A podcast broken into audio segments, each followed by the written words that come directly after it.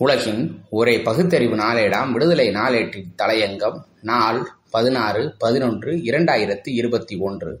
மக்கள் மன்றம் வெல்லும்.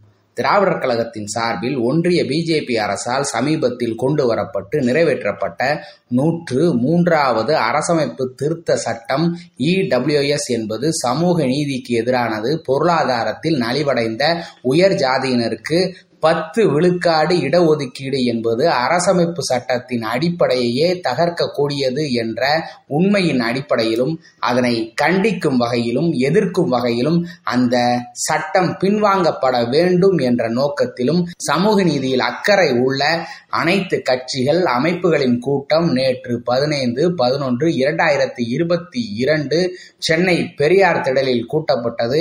இடஒதுக்கீடு என்பது சமூக ரீதியாகவும் கல்வி ரீதியாகவும் பின்தள்ளப்பட்ட மக்களுக்கானது என்ற அடிப்படையில் இந்திய அரசமைப்பு சட்டத்தில் முதல் திருத்தமே கொண்டு வரப்பட்டது. ஆயிரத்தி தொள்ளாயிரத்தி இருபத்தி எட்டாம் ஆண்டு முதல் தமிழ்நாட்டில் செயல்பாட்டில் இருந்த இந்த இடஒதுக்கீட்டை எதிர்த்து இரு பார்ப்பனர்கள் தொடுத்த வழக்கில் சென்னை உயர்நீதிமன்றமும் உச்சநீதிமன்றமும் செல்லாது என்று தீர்ப்பளித்த நிலையில் தந்தை பெரியார் தலைமையில் தமிழ்நாடே கொந்தளிக்கும் எரிமலையாக பொங்கி எழுந்தது. அதன் விளைவாக கொண்டு வரப்பட்டதுதான் முதல் சட்ட திருத்தம். அப்பொழுதே கூட சமூக ரீதியாகவும் கல்வி ரீதியாகவும் என்ற அளவுகோலோடு பொருளாதார அளவுகோலையும் சேர்க்க வேண்டும் என்ற திருத்தம் கொண்டு வரப்பட்ட போது வாக்கெடுப்பில் அதற்கு ஆதரவாக ஐந்து பேரும் எதிராக இருநூற்று நாற்பத்தி மூன்று பேரும் வாக்களித்தனர் என்பதை மறந்துவிடக்கூடாது தமிழ்நாடு அரசு கூட்டிய சட்டமன்ற அனைத்து கட்சி தலைவர்களின் கூட்டத்தில் கூட முதலமைச்சர் சமூக நீதிக்கான சரித்திர நாயகர் மாண்புமிகு மானமிகு மு க ஸ்டாலின் அவர்கள் சுட்டிக்காட்டியுள்ளார். காலம் காலமாக கல்வி உரிமை மறுக்கப்பட்டவர்கள் யார்? அவர்களுக்கு தானே புதிய வாய்ப்பு கதவுகள் திறக்கப்பட வேண்டும். திராவிடர் கழக தலைவர் ஆசிரியர் மானமிகு கி. வீரமணி அவர்கள் அடிக்கடி குறிப்பிடுவது போல பசியப்பக்காரனுக்குத்தானே முதல் பந்தியில் இடம் அளிக்கப்பட வேண்டும். புலிச்சேப்பக்காரனுக்குத்தான் முதல் பந்தியில் முதலிடம் என்றால் அது எப்படி சமூக நீதியாகும்? ஆயிரத்தி தொள்ளாயிரத்தி இருபத்தி எட்டில் நீதி கட்சி ஆதரவு பெற்ற அமைச்சரவையில் திரு எஸ். முத்தையா முதலியார் அவர்களின் முயற்சியால் கொண்டு வரப்பட்ட வகுப்பு வாரி பிரதிநிதித்துவ ஆணையில் ஆணை எண் எழுநூற்று நாற்பத்தி நான்கு நாள் பதிமூன்று ஒன்பது ஆயிரத்தி தொள்ளாயிரத்தி இருபத்தி எட்டு நூறு சதவீதம் என்ற அடிப்படையில் இடஒதுக்கீடு பகிர்ந்தளிக்கப்பட்டதே. மொத்த இடங்கள் பனிரெண்டு எனின் அதில் இந்துக்கள் பார்ப்பனர் அல்லாதவருக்கு ஐந்து இடங்கள் பார்ப்பனர்களுக்கு இரண்டு இடங்கள் முகமதியருக்கு இரண்டு இடங்கள் ஆங்கிலேயர் உட்பட கிறிஸ்தவர்கள் ஆங்கிலோ இந்தியர்களுக்கு இரண்டு இடங்கள் தாழ்த்தப்பட்டோருக்கு ஒரு இடம் என்று வகைப்படுத்தப்பட்டு வந்ததே.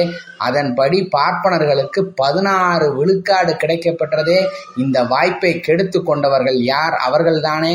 முன்னேறியவர்களுக்காக மூக்கால் அழும் பார்ப்பனர்கள் இதற்கு பதில் சொல்லட்டுமே பார்க்கலாம். பதினாறு விழுக்காடு இடஒதுக்கீட்டை சுளையாக விழுங்கிய பார்ப்பனர்கள் நண்டு கொளுத்தால் வலையில் தங்காது என்பார்களே. அதே போல அதனை எதிர்த்து நீதிமன்றம் சென்று அந்த வகுப்பு வாரி உரிமை பிரதிநிதித்துவ ஆணையை தோற்கடித்தவர்கள்தானே நேற்றைய தீர்மானத்தில் கூட இது சுட்டிக்காட்டப்பட்டுள்ளதே. ஜாதி வாரி கணக்கெடுப்பு நடத்தி அதன் அடிப்படையில் வகுப்பு வாரி பிரதிநிதித்துவத்தை கொண்டு வர தயாரா? உயர் ஜாதியினரின் எண்ணிக்கை எத்தனை விழுக்காடு என்று தெரிந்து கொள்ளலாமே? மூன்று விழுக்காடு மட்டுமே பார்ப்பனர்கள் இருந்தால் அந்த அளவில் ஏற்றுக்கொள்ள முன் வருவார்களா?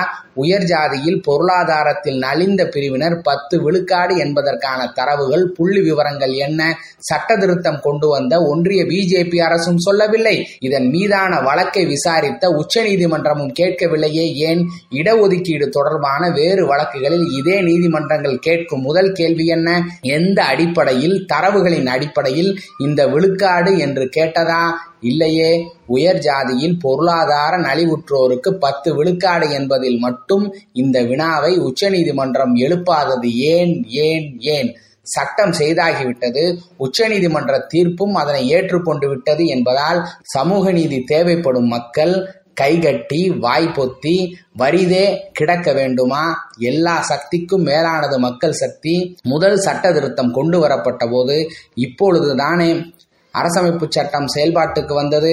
அதற்குள் சட்ட திருத்தம் தேவையா என்று நாடாளுமன்றத்தில் வினா எழுப்பப்பட்ட போது அன்றைய பிரதமர் ஜவஹர்லால் நேரு இடஒதுக்கீட்டுக்காக தமிழ்நாட்டில் நடைபெறும் மக்கள் கிளர்ச்சியை சுட்டிக்காட்டி முதல் திருத்தத்திற்கு பச்சை கொடி காட்டினாரே. அதுதான் இப்போதும் நீதிமன்றத்தை விட வலிமையானது வீதிமன்றம் மக்கள் மன்றம் என்று காட்டுவோம். தமிழ்நாட்டின் பல பகுதிகளிலும் இது தொடர்பாக பொதுக்கூட்டங்களை பேரணிகளை நடத்தி மக்களை எழுச்சியுறச் செய்வோம். முதற் கூட்டமாக தமிழ்நாட்டின் தலைநகரமான சென்னையில் பெருந்திரள் பொதுக்கூட்டத்தை நடத்துவோம் என்று திராவிடர் கழகம் முன்னெடுத்த நேற்றைய அனைத்து கட்சி கூட்டத்தில் தீர்மானம் ஒருமனதாக நிறைவேற்றப்பட்டுள்ளது.